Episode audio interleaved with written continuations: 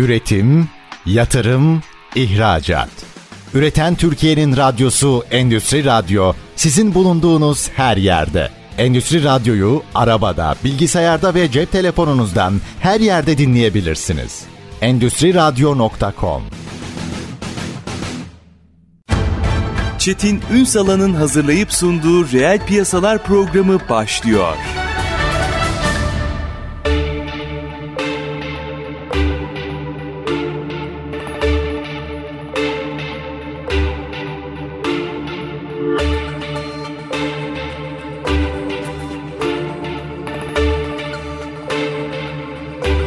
Reel piyasalardan merhabalar. Türkiye'nin gerçek gündeminde birlikteyiz efendim. Acı bir olay yaşıyoruz. Tamam yani bu konuyla ilgili zaten bütün güvenlik güçlerimiz, AFAD, Kızılay, herkes hatta vatandaşlar AFAD'la koordineli olmak kaydıyla onun altını çizeyim. Bir kaosa, bir kakafoniye meydan vermemek lazım. Mücadeleyi sürdürüyorlar. Evet ama bunlardan ders alıyor muyuz? Bu önemli. Şu açıdan ders alıyor muyuz? Yarına ilişkin ne konuşuyoruz, ne yapıyoruz? Bütün bunlar yapılırken işte hayatın gerçekleri de var. E, bunların finanse edilmesi gerekiyor. Bizim sanayimizin ayakta kalması gerekiyor. Sanayinin bu açıdan güvenli yapılarda ülkeyi ayakta tutuyor olması gerekir. Bakın bugün çok sıcak bir gündem. Evet çok acılarımız var, kurtarma çalışmalarımız devam ediyor ama bu meseleyi yıllardır anlatan ve hatta reel piyasalarda da gelip e, meseleyi sizlerle paylaşan bir ismi ağırlayacağım bugün. Tamamen tesadüf.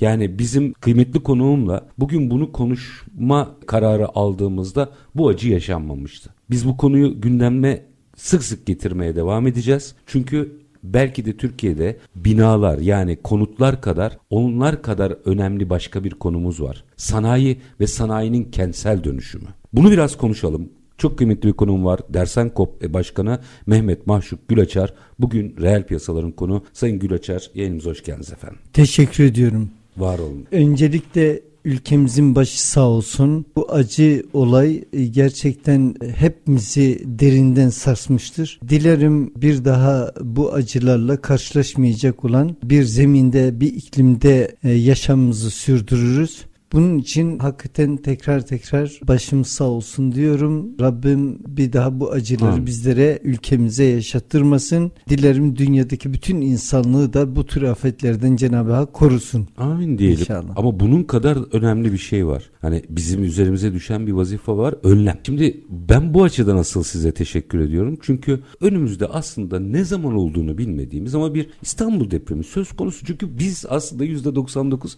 deprem kuşağında yaşayan bir ülkeyiz. Ve bunların her biri aslında Allah'ın bir lütfu o açıdan baktığınızda yeraltı kaynağı ama üstü düzgün yapmamız lazım. Siz bununla ilgili hiç gündem yokken yıllardır uğraşıyorsunuz. Diyorsunuz ki sanayide kentsel dönüşüm hayati. Buradan bir başlayalım. Niye hayati? Geleceğim dersen kopun aslında fikri takip projesine ama önce bunu konuşmak isterim. Sanayide kentsel dönüşüm niye hayati? Sanayide kentsel dönüşüm aslında kentsel dönüşümün de asıl kaynağı. Çünkü gücü oluşturan mekanizma. Biz daha önceki programımızda da dillendirmiştik. Yönetime geldiğimiz 2011 yılından bu yana içinde bulunmuş olduğumuz iki telli organize sanayi bölgesinin behemhal mutlaka master bir imar planı ile ele alınması gerekli olduğunu ve dolayısıyla yeniden iki telli organize sanayi bölgesinin kurgulanması gerekli olduğunu dillendirdik. Çünkü biz orada işleri görüyorduk ve dolayısıyla iki teli noktasında hareket etmemiz gerekiyor. E, yani herkes hani geçmişimizin çok güzel bir sözü var, atasözü var. Derler ki herkes kendi evin önünü temizlerse şehir e, bütün olur. şehir pirupak olur yani. Ve biz de iki teli organize sanayi bölgesindeki yöneticiler olarak öncelikle elimizdeki kaynakları e, değerlendirip bunları sağlıklı hale getirmemiz gerekli olduğu konusunda gayret sarf etmemiz lazım. İki teli organize sanayi bölgesinde 38 tane kooperatif var. Bu 38 kooperatifin içerisinde Dersan Kop bu kooperatiflerden bir tanesi. Biz yönetime geldiğimizde e, hakikaten tamamıyla atıl bir vaziyette duran, işletilemeyen, ömrünü tüketmiş, işletmeye açılmadan ömrünü tüketmiş bir sanayi merkezi özelliğini taşıyordu. Biz buna neşter atmak zorunda olduğumuzu anladık ve dolayısıyla oturduk. Mevcut olan imkanlarımızı gözden geçirdik. Bu elimizdeki imkanları verimli hale getirebilmek için ne yapmamız lazım? Öncelikle sanayicinin üretim merkezlerinin sağlıklı olması lazım. Kesinlikle. Fiziki yapılanması güvende olması lazım. Yapıların sağlam e, darbelere karşı dayanıklı olabilme özelliğini taşıması lazım. Ama mevcut olan durum tamamıyla bir gece kondu mantığıyla kurgulanmış olan bir durum. E, bu tabii ki e, suçlamak için söylemiyorum. Biz daha önceki sanayiye bakışlarımız bizi bu noktada bu seviyede değerlendirmeye almıştı ama Yıllar içinde bilinçlendik yani. Bu çok Tabii ki dünya değişiyor, çağ değişiyor, sanayi algısı değişiyor, üretici kabiliyetlerin ihtiyaçları değişiyor ve dolayısıyla bunun paralelinde de bizim iş yerlerimizin değişme ihtiyacı var. Ve bu konuda Allah'a hamdolsun oturduk. Dolayısıyla elimizdeki kaynakların sosyal değerini ve ticari değerini masaya yatırdık. Ve öncelikle dedik ki biz burada bir değişime gitmek zorundayız. Farklı bir zihniyeti, sanayide farklı bir zihniyeti gündeme taşımak zorundayız. Türkiye'de sanayi denilince kir, pas, gürültü ve yağ akla geliyor. Yani bu bir kader değil. Belli bir şey yok. Dünya sanayisi belli bir anlayışı çoktan geçmiştir yani. Nitelikli ürünler üreterek, teknolojik bilginin öngörmüş olduğu şekilde kendisini kurgulayarak yeni bir anlayışla e, hizmet veriyor dünya ve e, katma değeri yüksek olan ürünler bu zeminlerde üretilebiliyor. Kirin, pasın, yağın ve gürültünün yoğun olmuş olduğu, gürültü kirliliğinin yoğun olmuş olduğu bölgelerde e, markalar çıkarmak mümkün değil. Artık genç kuşaklar da kaçıyor Tabii. oradan. Ee, ve e, çizelim. insan insani bir ortamın oluşmaması hakikaten e, yeni gelen kuşakların üretim alanlarına uzak durmasına e, neden oluyor. Dolayısıyla biz oturduk e, elimizdeki kaynakları değerlendirdik. Birincisi yapacağımız iş yerlerinin çok güvenli, sağlam, her çeşit afete karşı dayanıklı olması gerekli olduğunu, projeye yansıtmamız gerekli olduğunu düşündük ve bunu yaptık. Önce bina dediniz yani. Önce bina tabii kesinlikle. Ve biz mal şartlarda bugün 3 milyon metrekare inşaatta kullanılacak olan demiri 268 bin metrekarede kullandık. Yani 41 bin ton demir sadece 268 bin metrekare iş yerlerinde biz kullandık. Sebebi neydi? Çünkü malumunuz Türkiye'de İstanbul arsa itibariyle son derece değerli olan bir yer. Biz şöyle düşündük. Dedik ki burada İş yerlerimiz normalde sanayi üretimi yatay bir alanda üretim yapması gerekiyor. Ama İstanbul'da arsaların değeri çok yüksek. İstanbul'da arsaların değeri çok yüksek olduğu için de biz dedik ki yatay özelliği dikeyde sağlayabilecek olan bir düşünce üretmek zorunluluğumuz var. Ve dolayısıyla oturduk onun üzerinde çalışma yaptık. Yerin altına gittik ama yerin altına giderken yerin altına güneşi de götürdük. Yerin altına tabii havayı da götürdük ve dolayısıyla doğal koşulları tamamıyla e, ne kadar 36 metre yerin altına gittik ama 36 metre yerin altına güneşi ve tabii havayı da götürdük. Bir de burada kurguladığımız inşaatta çok enteresan bir şey. Bütün katlarına katlarına bizi ulaştıracak olan trafik sirkülasyonunu ulaştıracak olan rampalar oluşturduk. Bir nevi yol yani hmm. binanın içerisinde ana cadde 8,5 metre genişliğinde biz şey ettik rampalar oluşturduk ve bütün çift dorseli tırların çıkmasına uygun olabilecek şekilde. Bütün Tabii binada iş yer- ona göre evet, mukavim. Bütün Değil iş mi? yerlerinin içine evet bütün iş yerlerinin içine tırlar girip yükünü boşaltıp oradaki yükü alabilecek şekilde bina mukavemetli dayanıklı bir şekilde kurgulanması lazım olduğunu düşündük ve dolayısıyla eserimizi Trios 2023 projesini biz bu şekilde ele aldık. Trios 2023 yeni nesil endüstri sanayi merkezini biz bir zihniyet devriminin sembolü olarak icat etmek istedik. Yapı itibariyle zihniyette devrim gerçekleştirecek. Hizmete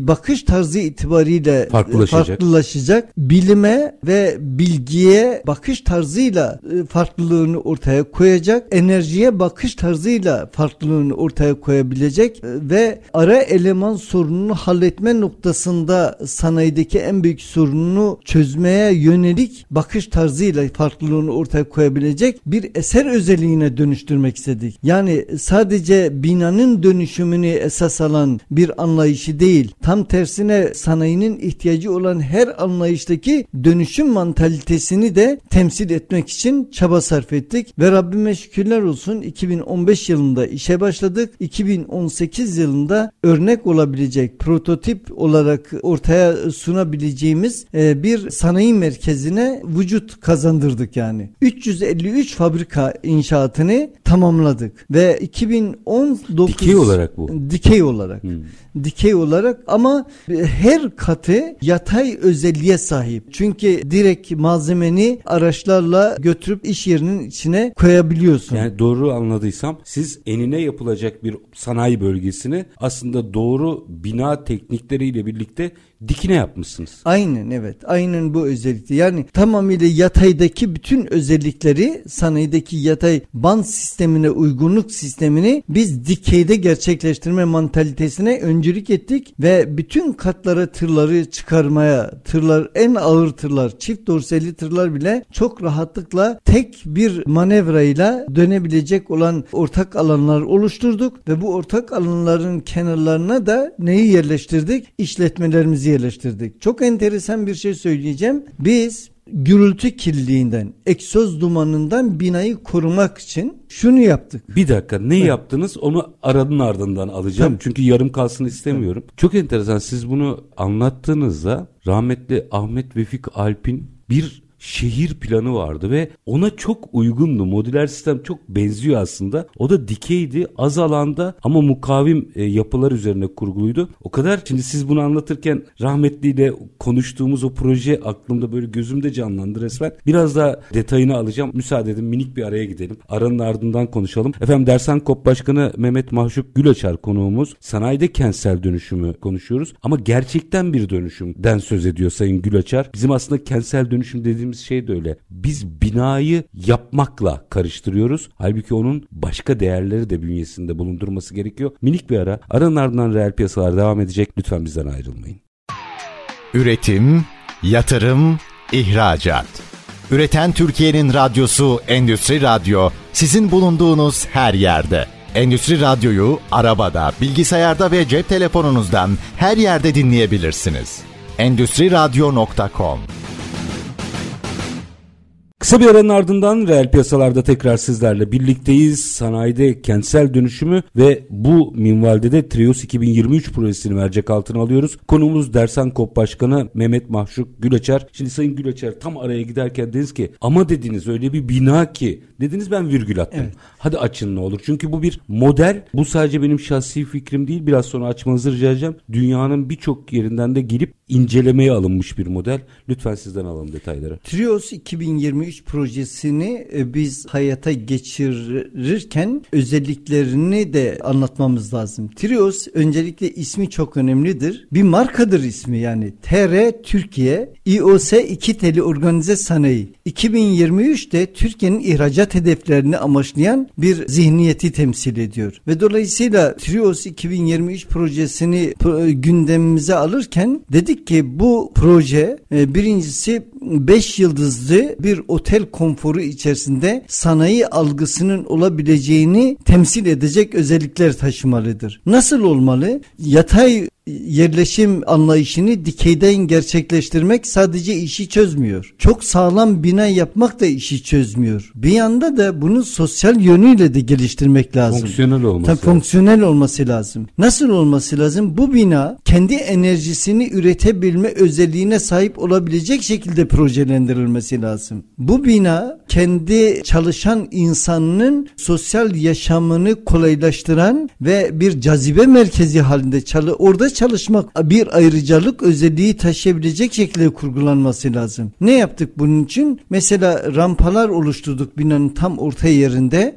Rampaların kenarlarında bir galeri oluşturduk ve oradan güneşi bütün binanın en alt katına yani 36 metre yerin altına kadar güneşi götürdük. Solunda da yani rampaların sol tarafında da 10 metre derinliği olan 16 metre her işletmenin önünde 16 metre genişliği olan her işletme için 160 metrekare yeşil alan bahçe oluşturduk. Ve sadece bu bahçenin içerisinde servis yolu vardır. O işletmeye gidecek olan o işletmeye gidecek olan araçların yükü bırakması ve yükü alması için o servis yeri kullanılacak. Öbür tarafta da çalışan insanlar çıkıp dinlenecek, oturacak, çayını içecek, yeşil alan içerisinde rahat bir nefes alacak. Dinlendikten sonra işletmenin içerisine girip tekrar çalışmaya devam edecek. Yani tamamıyla bir cazibe merkezi haline getirdik orayı. Yani Allah nasip ederse proje şu anda devam etmekte halen olgunlaştırmakta. Ayrıyeten çatılarını tamamıyla güneş enerjisini üretebilecek şekilde kurguladık ve şu anda Allah nasip ederse projesini bitirdik. Finansmanını tedarik etmeye çalışıyoruz ve dolayısıyla güneş enerjisini de üretebilecek, kendi enerjisini üreten işletme özelliğine kavuşturmak için gayretimiz son derece takdire şayan olan bir gayret ve bu, bunu e, devreye sokmaya çalışıyoruz. Üstad bu arada bu bizde kaç kişi haberdar bundan bilmiyorum ama dünyadan bu projeyle ilgilenip gelip sanıyorum sizden brief alanlar da oldu. Aynen yani şunu söyleyeyim Japonya'dan, e, Çin'den, Malezya'dan,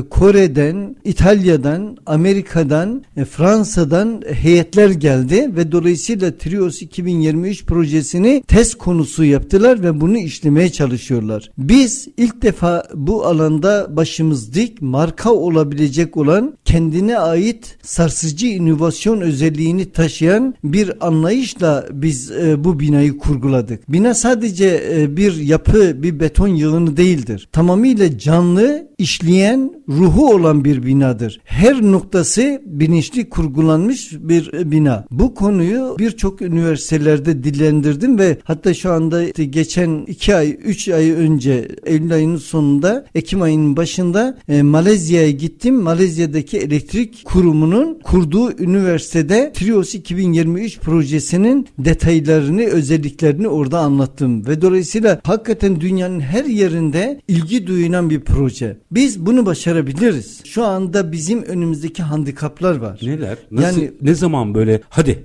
diyeceğiz. Evet. Bizim önümüzdeki handikaplardan e, bir tanesi birincisi organize sanayi bölgelerinde uygulanan emsal meselesi. meselesi. Mesela Malatya, mesela Hatay, mesela Diyarbakır, mesela Çorum'da arsalar geniş ve dolayısıyla e, yatay yapılanmaya uygun, arsa fiyatları düşük ve oralarda emsal bir elbette ki çok mantıklı ve doğru bir karar. Ancak iki teli organize sanayi bölgesi, Dudullu organize sanayi bölgesi, Pirinççiler organize sanayi bölgesi, Tuzla organize sanayi bölgesi. Burada arsa fiyatları çok yüksek. Çok yüksek olduğu için de yatay sanayi algısını oluşturmayı hedefimize koyduğumuzda bunları taşımak lazım. Bugün bunları taşımak ve bunları e, yeniden aynı fonksiyonla çalıştırabilecek zeminler oluşturmak yıllarımızı alacak. Çok o zaman da değil. Her taşınma büyük bir riski barındırıyor ve dolayısıyla birçok firmanın batmasını, birçok firmanın dayı olmasını e, getiriyor. Kümelenmiş olan sanayi algısının bir daha gerçekleştirilmesi öyle kolay değil. Çünkü bizim toplumumuz işe hemen direkt giriyor. Yani kenara çekilip önce işi kurgulayacak bilgiyi toplayıp o bilgiyle işi kurgulamaya yönelmiyor. Bütün aksaklık ve sıkıntılarını ve risklerini nasıl bertaraf edebileceklerini kurgulayabilecek bir projelendirme anlayışımız söz konusu Bakarız değil. yolda deniyor. Onun için evet maalesef yolda yürürken dizmenin hesabını yapıyoruz. Bu anlayış bizi bir yere vardırmaz. Biz diyoruz ki madem ki bugün iki teli organize sanayi bölgesi, Tuzla organize sanayi bölgesi, İmes organize sanayi bölgesi, Dudullu organize sanayi bölgesi, Pirinççiler organize sanayi bölgesi ve buna benzer bir sürü organize sanayi bölgeleri madem ki bugün Türkiye'nin sanayisini sırtlamış taşıma uygun bunlar taşıyor. Çünkü bugün iki teli organize sanayi bölgesini bir değerlendirmeye aldığımızda Türkiye'deki bütün organize sanayi bölgeleri 341 tane organize sanayi bölgesinin üretim çeşitliliğini hesaba kattığımızda iki teli organize sanayi bölgesi tek başına bütün Türkiye'deki organize sanayi bölgeleri bölgelerinin ürettiği ürün çeşidine denk üretim yapan bir merkez. Bir de yapı olarak baktığınızda ya ihracatçı ya tedarikçi. Tabii ki. Ürün kalitesi de çok yüksek bir alan yani. Kesinlikle yani bugün 19 bin çeşidin üzerinde ürün üreten bir merkez İkiteli Organize Sanayi Bölgesi. Gaziantep Organize Sanayi Bölgesi çok büyük bir organize sanayi bölgesi. Toplamda 42 milyon metrekare. 42 milyon metrekarede üretilen ürün adedi Çetin Bey ne kadar biliyor musunuz? 93 ürün ve çeşitleri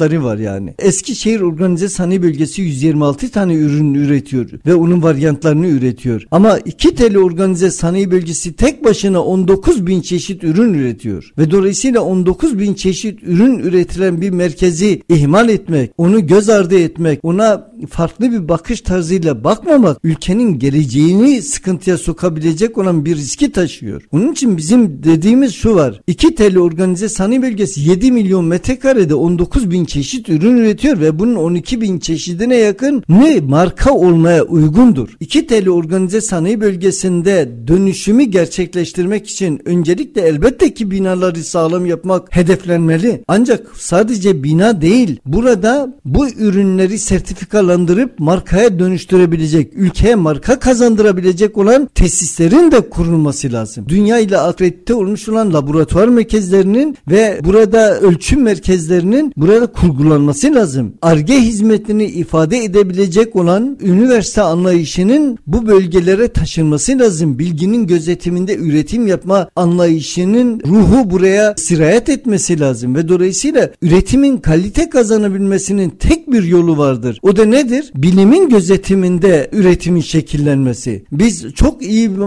diyelim ki binalar yaptık ama biz eğer paspal döküntü bir ürün üretmeye devam ediyorsak ve onun kıymeti yok. Yani bizim katma değeri yüksek olan ürünleri üretebilmemizin tek bir yolu vardır. Nedir bu? Bu da şudur. Bizim bilimin gözetimine mutlaka üretimi sokmamız lazım. Bugün Türkiye'deki bütün kurumlar ağızlarına pelezenk etmişlerdir. Hep ne diyorlar? Efendim sürdürülebilir bir kalkınmaya esas aldık. Sürdürülebilir kalkınma bu ülke için elbette ki sürdürülebilir kalkınmayı esas alan çalışmalarımızı mutlaka yapacağız ama hedefimiz sürdürülebilir kalkınma olamaz. Sürdürülebilir kalkınma ne demek? Başkasının ürettiği ürünlerin sömürü pazarıyım demektir. Bunu kabul etmektir. Hayır kardeşim biz kendi markalarımızla yeni teknolojik ürünlerimizle dünyadaki üretim masasına kendimizi taşımayı bilmemiz lazım. Bunun için ne gerekiyor? Sarsıcı inovasyon anlayışını temsil eden bize ait ürünlerle dünyayı yeniden dünyaya ürün takdim eden ve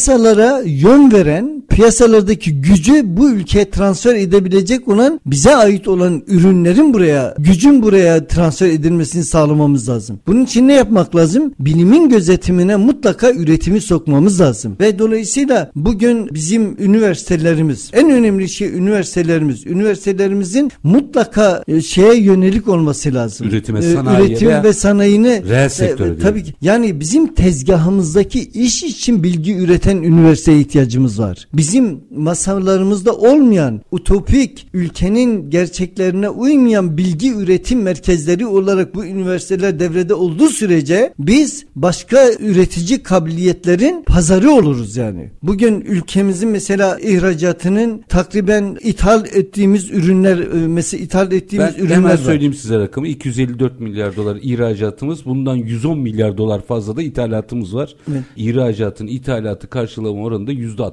Aynen. Şimdi ithalat ithal etmiş olduğumuz ürün mesela çok önemli bir rakam söylediniz ve doğrudur da yani. Takriben 200 milyara yakın 200 milyara yakın ithalatımız Ham ih- madde, aramalı şeydir. İhracatla vesaire, evet. ithalat arasındaki makas çok önemli yani. Ve bu 200 milyar kısmın 50 milyarı enerji olsun. Tamam enerji me- mecbur getireceğiz. 50 milyarı da Ki Bizim- pardon bir arada bu arada Trios'ta anlattığınız gibi olursa enerjiyi de getirmemize gerek yok. tabii ki Yenilenebilir Tabii, enerjiyle bu işi halledebiliriz. yani bugün güneş doğuyor her gün o güneşi zayi ediyoruz yani. Ve dolayısıyla şunu söyleyeyim biz mesela 50 milyarı da diyelim ki bizim gücümüzün yetmediği elimizde olmayan teknolojilerdeki ürünlere ayırdık. Geriye 100 milyar dolar 200 kalıyor hatta. Evet 100 milyar evet 200 milyar yani 100 milyar dolarını düşünün. 100 milyarı olsun diyelim yani. 100 milyar dolarını bizim kendi tezgahlarımızdaki teknolojilerle üretme kabiliyetimiz varken biz bunu dışarıdaki piyasalara kaptırmışız yani.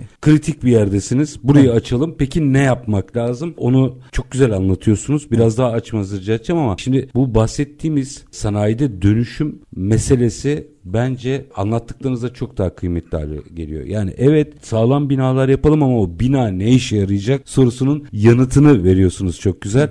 Minik bir araya gideceğim. Aranın ardından bu işi birazcık daha açacağım. Dersen Kop Başkanı Mehmet Mahşuk Güloçar konumuz efendim. Aslında gerçek bir dönüşümden bahsediyoruz. Kısa bir ara lütfen bizden ayrılmayın.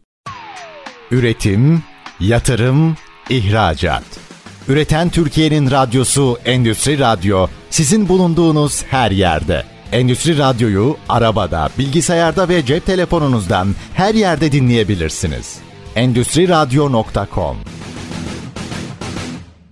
Kısa bir aranın ardından reel piyasalarda tekrar sizlerle birlikteyiz. Konuğumuz Dersan Kop Başkanı Mehmet Mahşuk Gülaçar. Sanayide kentsel dönüşümü konuşuyoruz. Trios 2023 projesi üzerinden konuşuyoruz. Bir kere sanayinin, üretimin çok kıymetli olduğu konusunda sanıyorum hepimiz fikiriz. Şu anda bizi dinleyen herkes en fikir. Fakat siz diyorsunuz ki bir dönüşümü sadece binadan ibaret alamayız. Evet deprem vesaire afetlere karşı binamız güvenli olsun. Ama binanın bir şey üretiyor ve yaşıyor olması lazım. Vurgunuz bence çok önemli. Zihni bir dönüşümden bahsediyorsunuz. Kesinlikle. Biraz daha açın lütfen. Şimdi sanayide dönüşümün yapısı kentsel dönüşümden çok farklı bir zihniyetle ele alınmalıdır. Kentsel dönüşüm güvensiz, ömrünün tamamlamış, yapısı itibariyle yaşam koşullarını sıkıntıya sokan çağdaş yerleşim özelliklerinin gerisinde kalan konutların değişimini amaçlamaktadır. Yani dolayısıyla ancak sanayideki değişim ise çok daha kapsamlı ele alınması gerekmektedir.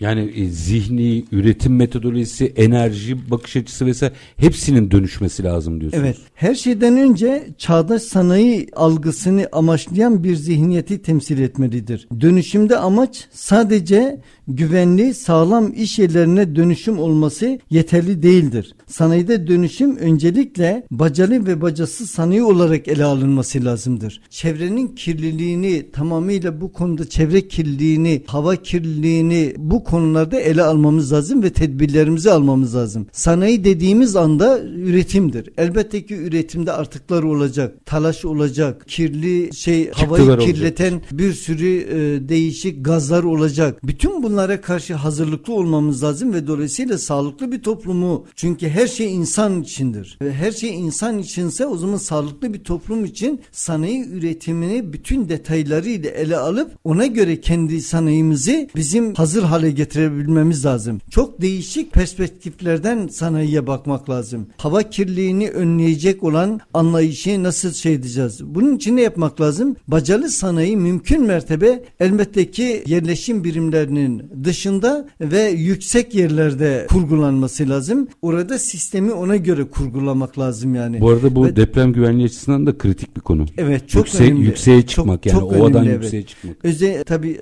özellikle kullanılamayan kullanılamayan araziler tarımda, şehircilik planda kullanılmayan arazileri sanayiye tahsis edip onu ona göre şekillendirmek lazım. Böylelikle de arazimizi, coğrafyamızı da verimli kullanma anlayışını gerçekleştirmiş oluruz. Biraz şey hayal kurayım mı? Mesela e, bu tip bir projeyle diyelim ki iki telliyi daha küçük lokasyonlarda ve aynı binalarda taşıdık. Evet. Yapsanız orayı da güneş tarlası. Tabii ki. Tabii ki yani. Mesela. E, kendi enerjisini üreten bir merkeze dönüştürmüş olursunuz yani. İstanbul'un ihtiyacını Aynen. karşılar. Tabii. Yani şunu çok iyi algılamamız lazım bizim. E, sanayi kurgusunu bina olarak ele almak yeterli değildir yani. Aynı şekilde yönetim anlayışı çok önemli. Yani bizim bugün ticaret odaları. Bugün dikkat ederseniz özür dileyerek söyleyeceğim. Yakın zamanda e, İstanbul Ticaret Odası seçimi oldu. Hı hı. İstanbul Ticaret Odası seçimi İstanbul Ticaret Odası'nın bünyesinde 700 bin üyesi var. 700 bin kobi. 700 bin kobi üyesi var yani. Ve dolayısıyla bu 700 bin kobiye bu 700 bin kobiye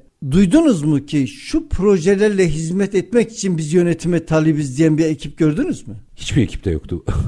Şimdi 700 bin üretici kabiliyetini temsil eden bir kurum projesiz bir şekilde geliyor ve yönetime talip oluyor. Bu bizim en büyük handikapımız. Bu bir zihniyet sıkıntısı yani. Böyle bir bakış mümkün değil yani. Böyle bir bakışı hazmetmemiz de mümkün değil. Bu arada altın çizim kazanan kazanamayan herkesi kastediyorsun. Yani Aynen, siz bir yaklaşımdan bahsediyorsunuz. Yani evet yani ben kim olursa olsun neticede kimse bize nasıl hizmet edecekleriyle ilgili, bize nasıl dokunacaklarıyla ilgili, üretici kabiliyetleri nasıl geliştireceğiyle ilgili projelerle gelmediler yani. Tamamıyla bugünkü kurumlar genelde üretici kabiliyetlerin sırtında bir yük olarak kendilerini taşıyorlar. Ve dolayısıyla bizden topladıkları sermayeleri de bizden bizim oluşturduğumuz artı değeri kullanma noktasındaki durumu da büyük bir handikap. Bizim lehimize olabilecek ölçüm merkezleri, bizi bizim ürettiğimiz ürünleri markalaştırmak için ihtiyacımız olan dünyayla akredite olmuş olan laboratuvarların kurulması ile ilgili hiçbir çalışma söz konusu değil ve sınırlı bir şekilde bu çalışmaları e, metin olarak yazıyorlar. Ama bu metinleri sadece toplantılarda kullanmak için yazıyorlar. Realite ne? Biz kaç markamız var? Ülkenin markası nerede? bir ülkenin gelişmesi markalarını arttırmasıyla mümkündür yani. Ve dolayısıyla bizim sanayide dönüşüm anlayışını ele aldığımız zaman binanın yanında elbette ki temel mesele binadır. Elbette o sok, sok sağlam olması lazım. İşte görüyoruz yani küçücük bir depremde biz 4.4 şiddetinde geçenlerde İstanbul'da 4.9 bir deprem oldu. O deprem esnasında çok enteresan bir şey söyleyeceğim. Trios 2023 projesinin içerisindeki sanayicimiz üreticimiz hiç hissetmedi depremi ama Dersankop'un şu anda yıkıp yapacağımız kısımdaki sanayicilerimizin iş yerleri darmadağın oldu yani. Ve herkes sokağa döküldü. Trios'taki insanlar ne oluyor diye merak etti. Çıktılar baktılar ki şeydir yani deprem olmuş yani. Dolayısıyla bizim evet binaların sağlam olması doğru bir şey ama bununla yeterli değil sanayi. Sanayi bir zihniyet olayıdır yani. Bizim mutlaka sanayi efendim yağın, kirin, pasın ve gürültünün merkezi olarak algılanmasından artık kendimizi kurtarmamız lazım yani. Şehrin merkezi herkesin ağzında şu şehrin merkezinde kaldı. Sanayinin ne işi var şehrin merkezinde kardeşim? Sen şehrin metropol e, anlayışına uygun olarak sanayi kurgularsan bugün Trios 2023 projesinin görüntüsü hangi şeyi sıkıntıya sokuyor? Şehircilik bir AVM'ye benziyor evet, dıştan bakıldığında. Tamamıyla dışarıda baktığın zaman bir AVM'den hiç farkı yok. Hatta AVM'den çok daha cazip bir görüntüleri var yani orada ve çevre düzenlemesi noktasında da tamamıyla bir şehir anlayışına uyum sağlayabilecek yeşil alanları var. Organize sanayi bölgeleriyle konut alanları arasında mutlaka yeşil bir kuşak bu yönetmenliğinde de vardır. Hani yeşil bir kuşak oluşturmak lazım. Ama ne oldu iki teli organize organize sanayi bölgesi. Başakşehir, Halkalı, Esenler, Bağcılar geldi geldi tümüyle kuşattı ve şu anda ne oldu? Tamamıyla nefes alamayacak şekilde geldik iki tel organize sanayi Üstad, bölgesinde. Yani orada bir hatamız da oldu bence. Ben iki telli OSEB'in ilk projelendirdiği ve kurulduğu yılları hatırlıyorum. Çevresindeki binalar gayrimenkul olarak yapılmadı. Orada çalışanlar otursun diye yapıldı aynen, o binalar. Aynen. Aynen. Ama yani şu andaki o fiyatlarla orada çalışan birinin orada oturması mümkün değil. En baştan beri değildi yani. Aynen. Yani birincisi biz yani diyoruz. Konutun nedeni oydu. Tabii ki. Yani. Orada çalışan trafiğe girmesin, şehrin içine girmesin. Yine o merkezlere yakın otursundu. Yani, maalesef başka bir bu, şeye geldi. Başka bir şeye dönüştü yani şu anda büyük rant merkezlerine dönüştü. Ama şu bunlar bizi mutlu ediyor. Yani değerlerin yükselmesi bizi mutlu ediyor ancak şunu söyleyeyim. Biz bu değerleri yükseltirken üretim kalitemizi nereye yükselttik yani? Çok güzel Biz soru. katma değerleri yüksek olan ürün üretmiş olsak bu değerlerdeki artışın e, bize dokunuşu olmayacak. Ancak şu anda niye acı çekiyoruz? Niye çalışanımız bir Başakşehir'de ikamet edemiyor? Çünkü şunun için yani ürettiğimiz ürün son derece ederi çok alt seviye seviyelerde. Kazanç limitlerimiz çok düşük seviyelerde ve dolayısıyla biz çalışan insanımıza rahat bir e, yaşam koşulunu elde edebilecek bir ücreti veremiyoruz yani. Bunun tek bir sebebi var. Katma değeri yüksek olan ürün üretme işimiz. Çağdaş sanayi algısını, dünya sanayi algısına adapte olabilecek olan bir anlayışla üretim raylarımızı değiştirme işimiz. Masalarımızdaki üretilen ürünler, tezgahlarımızdaki üretilen ürünlerin değerlerini yükseltebilecek olan ürünlere dönüştürebilecek olan bir mantaliteyle üretim masalarımıza yaklaşma işimiz. Bütün bunlar bir zihniyet devrimine ihtiyaç duymakta ve dolayısıyla bu zihniyet devrimi de bizim mutlaka tanışmamız lazım. Mutlaka kendimize olan güvenimiz. Biz bir kere şu olmaz bir iş, yeni bir iş, yeni bir teknolojiyle ilgili bir e, yatırım teklifi sunduğumuz zaman biz neyle başlıyoruz? Olmaz. Biz yapamayız. Ya bizim ne haddimize? Bu işler bizim yapabileceğimiz işler olabilir mi? Yani, yani daha doğrusu bu belki böyle söylenmiyor ama o iş zorun altında söylediklerinizin hepsi var. Tabii. Hemen o iş zor derler.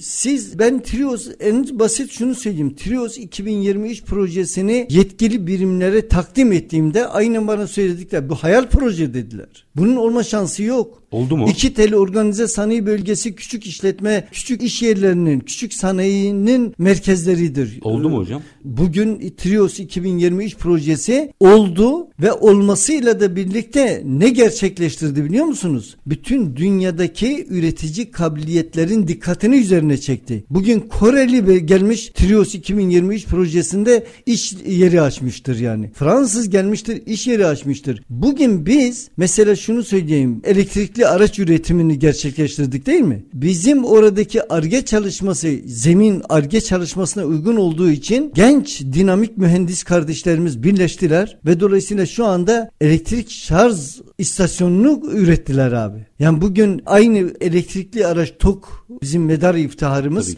TOG'un tamamlayıcı unsuru olan şarj istasyonunu şu anda iki teli organize sanayi bölgesinde Trios 2023 projesinin içinde üretilmektedir yani. Ve dolayısıyla bizim şu anda Trios 2023 projesinin içerisinde fabrika yapan fabrikalar var. Kaç tane?